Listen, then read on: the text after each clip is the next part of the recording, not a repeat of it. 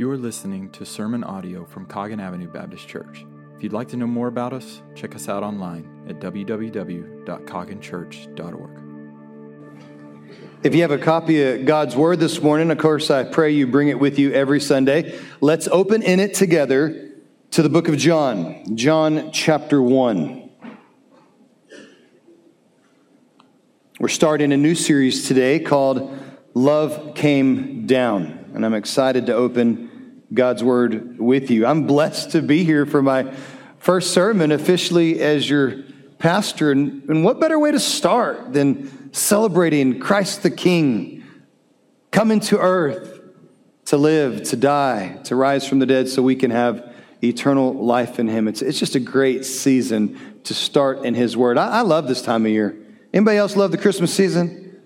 Yeah, I know. I can see it. You know, some of you guys already got those trees up, been up for months, and we love this time of year. I love it when it gets a little colder outside. I know we still live in Texas. We we may not need it, but we start to put on coats, right?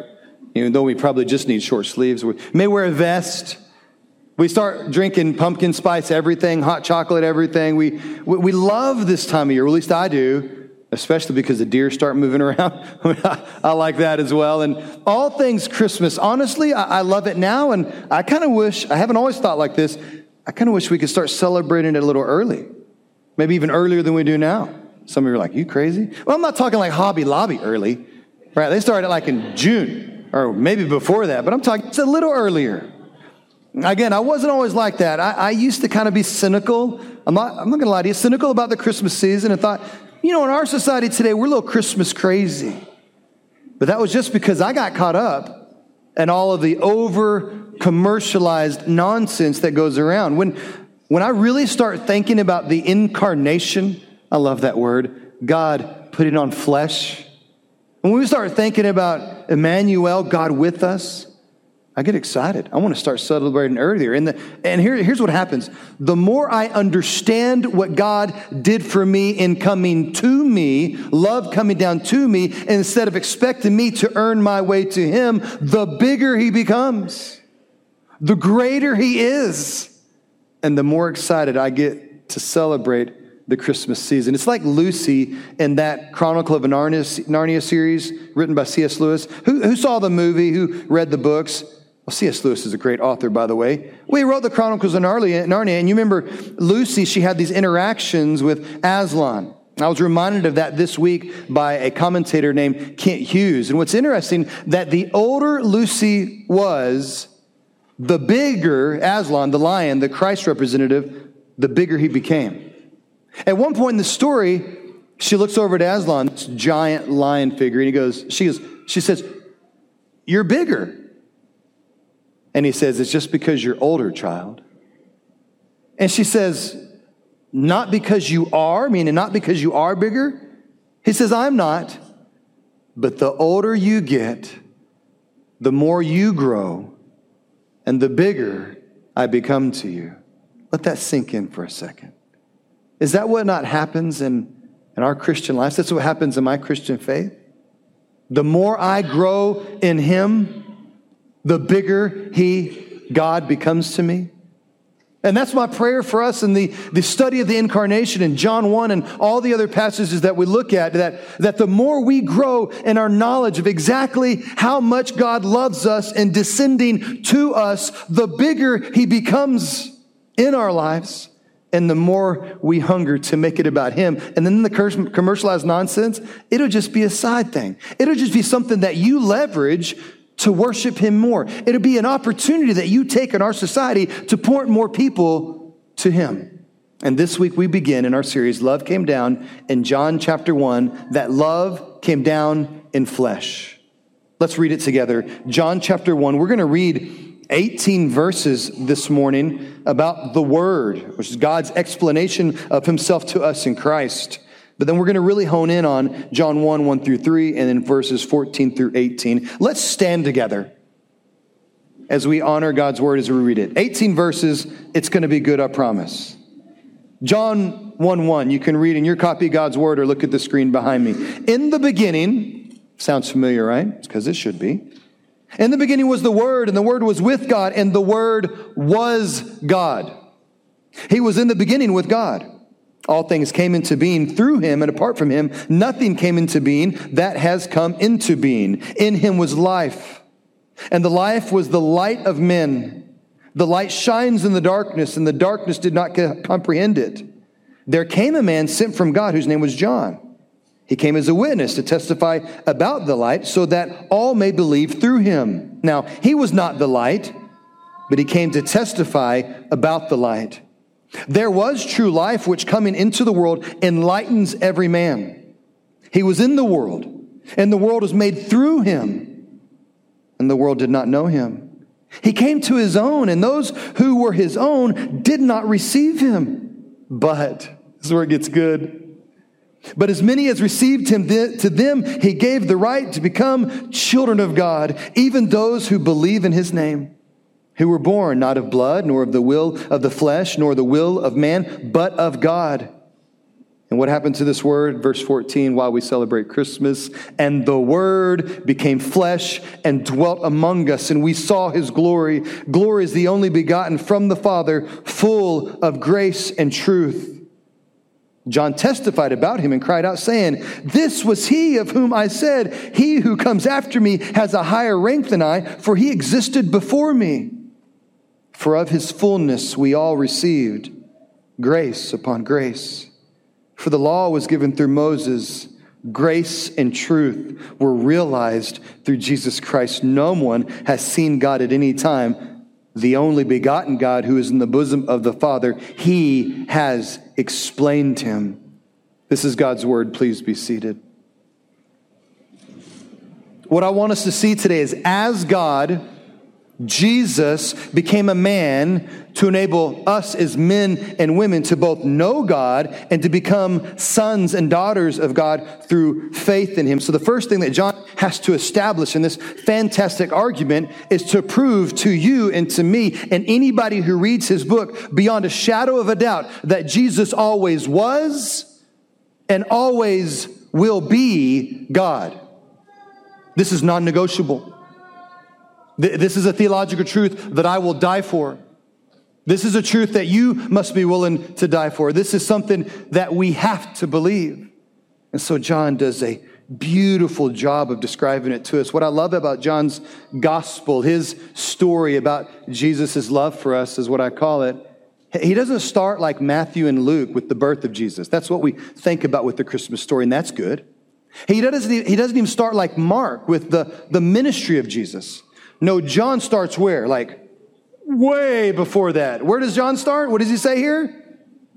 In the beginning. That's a long time ago. Does that remind you of any other passage of scripture you've read? You're all good Bible students. Where else do we hear this verse? Right. That's where John's trying to take you. All the way back to the beginning before time began. In Genesis 1 1, it says, In the beginning, God created the heavens and the earth. What John is trying to tell us is that guy, the heavens and earth guy, the before time guy. That's the guy I'm talking about. In the beginning was the Word, and the Word was with God, and the Word was God. This is so familiar to us, sometimes we miss it. But put yourself in the seat of a Jew for a second. You're reading this passage for the first time 2,000 years ago, and you connect the idea of the Word to Jesus kind of letting the cat out of the bag here. The word is Jesus. We get that, right? And you connect that when you first read this, what are you going to do? I mean, this is going to be flabbergasting to you. This is going to be mind blowing so much so you're going to have to put the book down and ask some questions like, wait, what? What did John just say? Did John really mean what I think he meant? And can I answer that for you this morning? Uh, yes, he did. That Jesus always was and always will be God. This is a huge point. See, without Jesus being God, there is no hope of redemption. Your sin cannot be paid for. And Jesus, if he did not atone for your sin, then he didn't rise from the dead. And we might as well all close our Bibles today, walk out of here, and start living life for ourselves. Yeah, it's that important. This is one of those issues that the world is trying to get us to compromise on that we cannot compromise on. We cannot de- deny the divine nature of Jesus Christ. By saying in the beginning, the Word is with God, he's not just simply saying that, that Jesus was there in the beginning, he's saying that Jesus participated in creation. Have you ever thought of Jesus as the agent of God in creation? That he created creation? That's what he's saying here. Look at verse 3. All things came into being through him. And apart from him, nothing came into being that has come into being. Jesus Christ is our creator. You know, uh, Pastor Todd, is this, uh, does this match up with the, the creation account in Genesis? Yeah. Look at Genesis 1.26. It'll be on the screen. What does God say? He says, let us make man in our image. Did you catch that? That there's a plurality in the Godhead from the beginning of time? That is God, Trinity. God the Father, God the Son, who we're focusing on today, and God the Holy Spirit. John is going through great effort to show you that Jesus Christ is both co eternal, and he will show us that he's co equal with God. This is huge. Jesus created creation. If you need more passages of scripture, you could just go to Colossians chapter 1, maybe one of my favorite chapters in all of scripture, and look at verse 16 with me. This is Paul speaking. He said, For by him, meaning Christ, all things were created, both in heavens and the earth, visible and invisible, thrones and dominions and rulers and authorities. All things have been created through him and for him.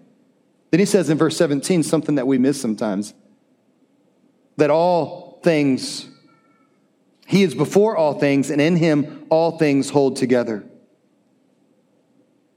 Why is this important that Jesus is the agent of God in creation? Why does John tell us that? Just a couple thoughts for you this morning. How about this? If Jesus created you, do you think he intimately knows you? The answer is yes. And if Jesus knows you intimately, do you think that means that you can trust him as much, well, really more than anybody else that you're intimate with on this earth? Yes, He created you. He knows you. You can trust Him. And don't miss what Paul says. He is holding all things, meaning the universe is held together through the power of Christ. Why is that important? If Jesus can hold the universe together, think about that. The universe. Don't you think that He can hold your life together when you think it's falling apart? And sometimes it feels like that at the holidays, doesn't it? Of course He can. I hope this is on time for you because it's on time for me. My family and I, we are separated right now, and I don't love it. But I realized this week wait a second, Jesus is the one that's holding us together. Not my power, not my strength, not you as a congregation. Man, I love you, but you're not holding us together. Jesus is. And if Jesus is holding my family together and all of us together and the universe together, guess what? Can't nothing come between us. God's got us. And guess what? He's got you as well. And this applies to every situation that you feel like is flying out of control. You just trust Jesus. He's the one that's going to hold it all together. The agent of God in creation knows you, loves you, and wants an intimate relationship with you. In the beginning was the Word, and the Word was with God. By this point, we should get the idea that John wants us to know that in the beginning there was God and Jesus was there with him. Uh, why does he say that several times to, to make the point that they were both there? To show you that they're distinct. That they're the same God, they're also distinct from one another. This is an important aspect of the Trinity. God the Father, God the Son, and God the Holy Spirit are, yes, one, but they're also distinct and different. They are separate in person. This is how our Father said it. They're separate in person, but one in nature. What we know from here is that God is the Word, Jesus is the Word, and they have existed together for eternity, which flows, if you haven't got it yet, to John's main point. Therefore, almost dot, dot, dot, ellipsis, Jesus is God. This is what he says here. In the beginning was the Word, and the, words would, the Word was with God, and the Word was God. If being co eternal did not make it clear enough to you that John sees Jesus as God, this point, this verse, this phrase should clear up all doubt. He doesn't mince any words. He says, Jesus is God. The Word was God. He is not kind of like God. He's not a type of God. He is God. Why am I just pounding this? I was like, can I just like throw the pulpit over to make a bigger point? I mean, I want us to get this because we have to. Why? Because all the other religions are wrong because they don't believe this. Every cult is created in our society because what they don't believe about the divine nature of Jesus. And yet we're trying to water it down in our society today. Both Muslims and Mormons and Jehovah Witnesses, and I could go on and on and on. You have a Muslim friend? I have several. Your Muslim friends are going to believe that Jesus was just a prophet. That's not good enough, not even close. Your Mormon friends, I have several, are going to tell you that, that Jesus is more like a brother. He's the Son of God, and you and I can be sons of God. And then they go to the scriptures. Not enough. Your Jehovah Witness friends are going to tell you that Jesus is just a man. What does John say? The inspired author of God's word, he doesn't say any of that. He says, Jesus, the word, always was and will always be God. All these other unifying statements that are said in our society, they sound good and they make us feel good because we like to get along and we don't like confrontation, but they're all being used in our society today to water down the Jesus of the scriptures, to water down the gospel. So much so that it holds no power into salvation or in your life, and we can't let it happen. We have to stand up for it. You're going to hear your Muslim friend tell you that they follow the teachings of Jesus. Maybe your Mormon friend says, Well, I'm a Christian and Jesus is my Savior, and your Jehovah Witness. They may say all of these statements. You'd be like, Yeah, well, I'm a Christian. They want to be a Christian. I, I follow Jesus and I follow his teachings. Is it really such a big deal? Can't we just get along? Yes, it's a big deal. The distinction on the divine nature of Christ is something we cannot give. And they're just making these unifying statements to take away from the Jesus that we read about in the scriptures. The Jesus that they're trying to talk to you about in false religions and cults is not the Jesus of the Bible. He's their form of a watered down savior that fit their mold of a works based theology and a works based salvation. And works will not get it done for salvation. Like, okay, God, I get it. Okay, let's move on. He was with God in the beginning because he was God. All these other false religions, they, they use in some kind of corrupted or secondary text that's uninspired. That's why they get it wrong. For example, your Jehovah Witness friends are going to use a corrupted translation of the Bible called the New World Translation, where this verse is translated In the beginning was the Word, and the Word was with God, and the Word was a God.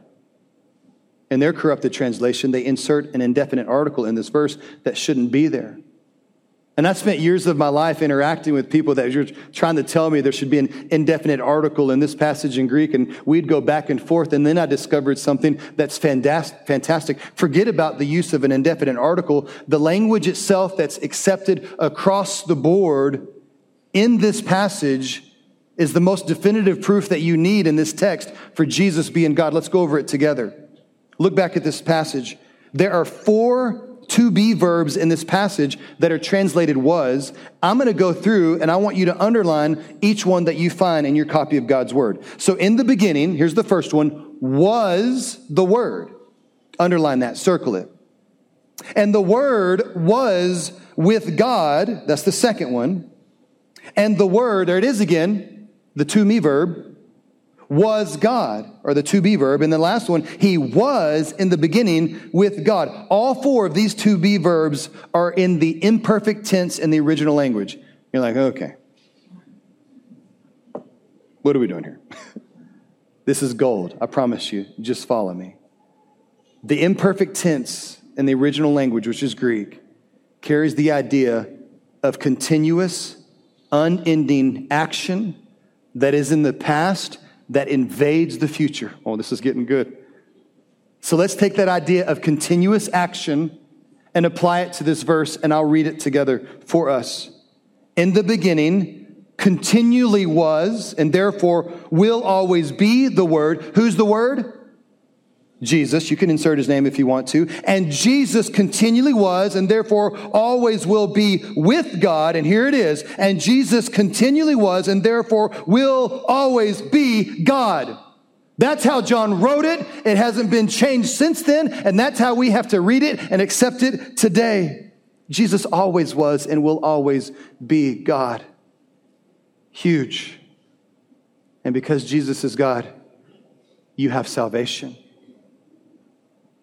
Because Jesus is God, you can know him.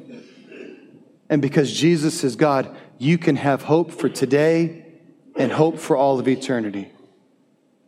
Not only do we see that Jesus always was and will always be God, but also this tells us why Christmas is so amazing. Because God became flesh. Look at verse 14 now. The Word became flesh and He dwelt among us.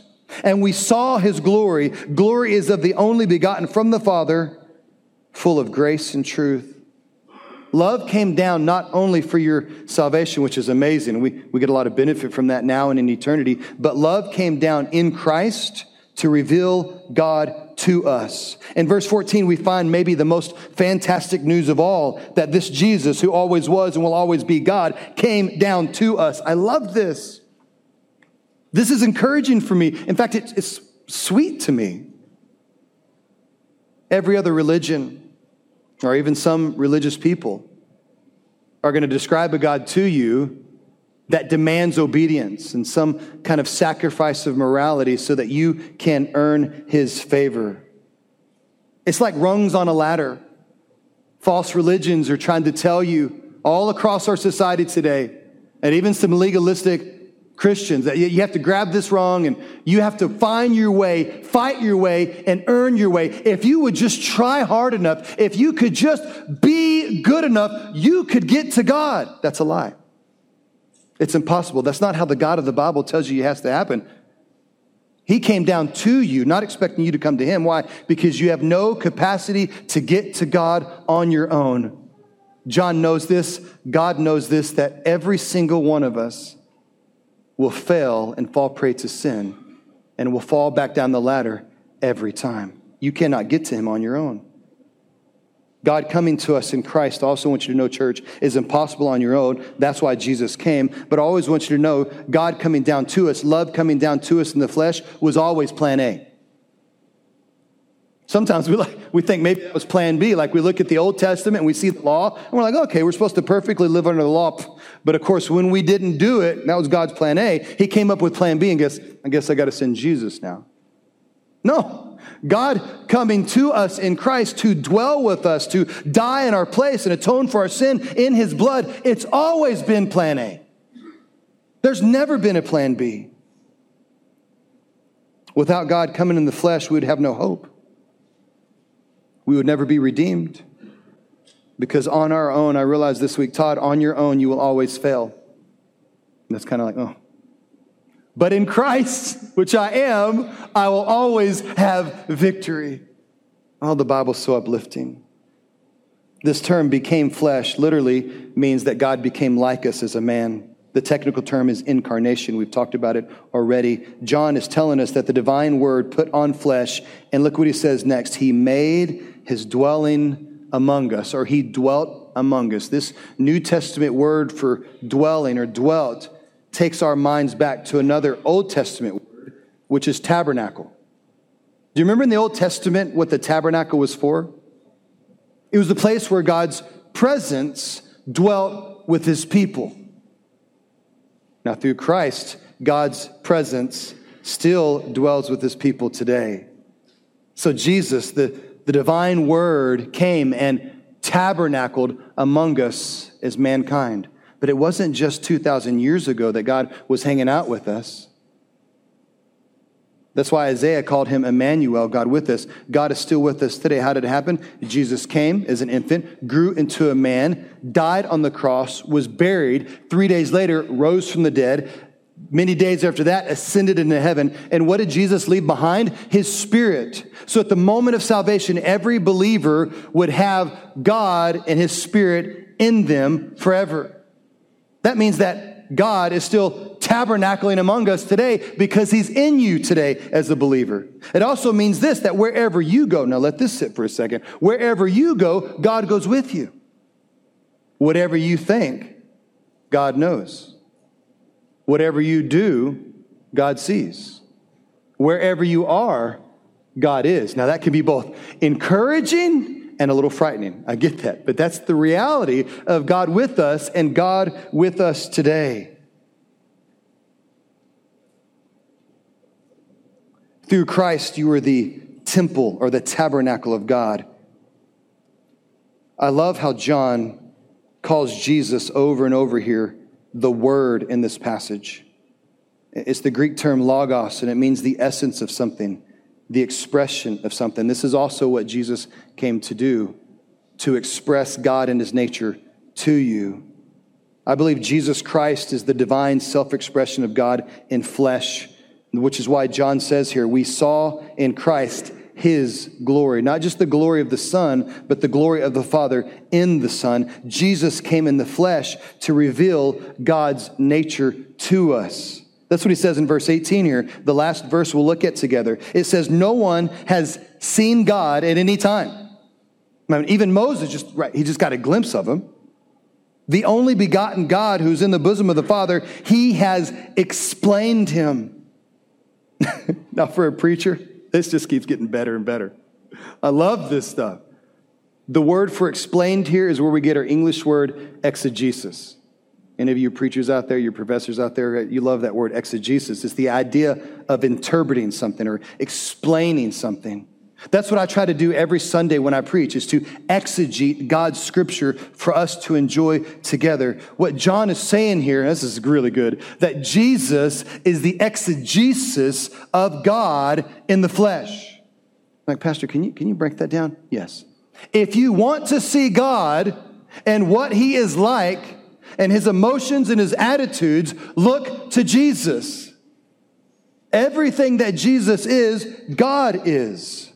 He's the exact nature of God. Hebrews says it like this in chapter 1, verse 3 that Jesus is the radiance of his glory and the exact representation of his nature. Now, there's lots of things about God's nature that we learn in Christ. I want to talk about two that are in this passage God's nature of truth and God's nature of grace that we see on display in Christ. And John picks up on this big time. Can I just tell you this morning that God is truth? And in a world of confusion, what I'm desperately desiring in my life is truth and clarity. The idea of truth can be seen as light. John picks up on this, and therefore the idea of confusion can be seen as what? Darkness. So before Jesus came, and in a world without Christ, there is darkness. And those 400 years between the last prophet speaking and Jesus crying his first breath into this world, there was a 400 years of silence. And in that time of silence, there was confusion. And in that confusion, what was there? Darkness. And the leadership of the day started, started making up more laws and more laws. The religious leaders put more oppression and more confusion and more darkness. And that first time that Jesus cried into this world, light shone into the darkness, truth and clarity came into confusion. And through Christ, God's truth is still penetrating the darkness today through you and through me and through His Word. God's truth is revealed in Christ. We believe in it, we receive it, and we read it through His written Word every day. But God is not only revealing His nature of being true, through Christ, he's also revealing his nature of grace. John Newton wrote a pretty great song about grace, and he calls it amazing. and it is. God's grace is amazing. When, when so many other, in fact, all the other religions of the world are trying to tell you that you have to earn God's favor, you have to do things to get right with God. Does anybody know what the word grace means? Means unearned favor. Grace is something you can't go down to Walmart and buy. Grace is something you, you, you can't earn. God's favor is something you can earn. it has to be received. Grace is the process of you getting it. This is why Ephesians says, For by grace you have been saved through faith. And this is not of yourselves, it's the gift of God. It's free. You can receive it. It's not a result of works so that no one can boast. But don't confuse free with cheap. Grace is unearned. You receive it. It's free, but it's not cheap. It cost God his son. It cost Jesus his blood, and he paid it to the very last drop. So don't you dare think that grace is cheap, though you can't earn it. It's the most expensive thing in our world. But once you grasp grace, you'll want to obey out of desire. Isn't that interesting how that works? The more you try to earn God's favor, the less you'll get it. But the more you know that you cannot earn God's favor on your own, and the more you rely on grace, the more you're going to want to serve Him and obey Him in your daily life. That's the amazing thing about the gospel. The gospel is not something you achieve, gospel is fuel that allows you to live a life of obedience and service to Him. Grace is such a tender word. And it reflects not only the nature of Christ, but it reflects the nature of God. I think sometimes we think that, like God and Jesus, you know, they're almost opposing. Jesus is the nice one, God is the wrathful one. No, everything that God is, Jesus was. So, for example, when Jesus says, Come to me, all who are weary and heavy laden, I will give you rest. We think, Oh, Jesus is the good God. God is going to punish me. No, that's the heart of God as well. When Jesus calls himself, I'm reading a book right now called Gentle and Lowly. When Jesus refers to himself as gentle and lowly, guess who is gentle and lowly. Not in Christ, but God, because Jesus is God. And Christ's love came down to us so that we might have an opportunity to believe and become children of God. And this is the last question I want to leave with you today. It's a simple question Are you a child of God? Are you a child of God? Maybe you're here today and you say, you know what, Pastor? No, I'm not. I go to church. I like the community. But maybe up until now, you've never believed in the divine nature of Christ. You've never really believed, repented of your sin. If you're not a child of God, I pray that what you would see in John 1 is just how much God loves you, just how far He descended, not just for the world, but for you. And today would be the day that you believe for the first time. We would love to help you make that decision. We have pastor that'll be available at the information booth. You can come see me. I'll be right around here at the end of the service. We'd love to help you take that first step of faith. But I'm, I'm willing to wager that most of you that are listening online or you're sitting here today, you say, Yeah, Pastor, I'm a child of God. But I've just lost the awe of the incarnation. You probably wouldn't say it like that. But, but I've lost the, the passion for my salvation. I've gotten caught up in the sadness and the depression and the commercialism of the world. Ask God to restore it again. Ask God to make this scripture come alive to you again. See, Jesus came and was born and he lived and died to give you an abundant life, not just in eternity, but here today. So you no longer have to feel lost and alone you don't have to hurt on your own. He's there with you and for you. Maybe during this next song, what you need to do is just ask God to restore your awe in the Christmas season, your awe in the incarnation, to blow your mind again in what He's done for you and Him. Maybe for you, you're convicted, you know what, I, I need to get serious about my Christmas celebration and leverage the commercialism to get my mind focused on His glory.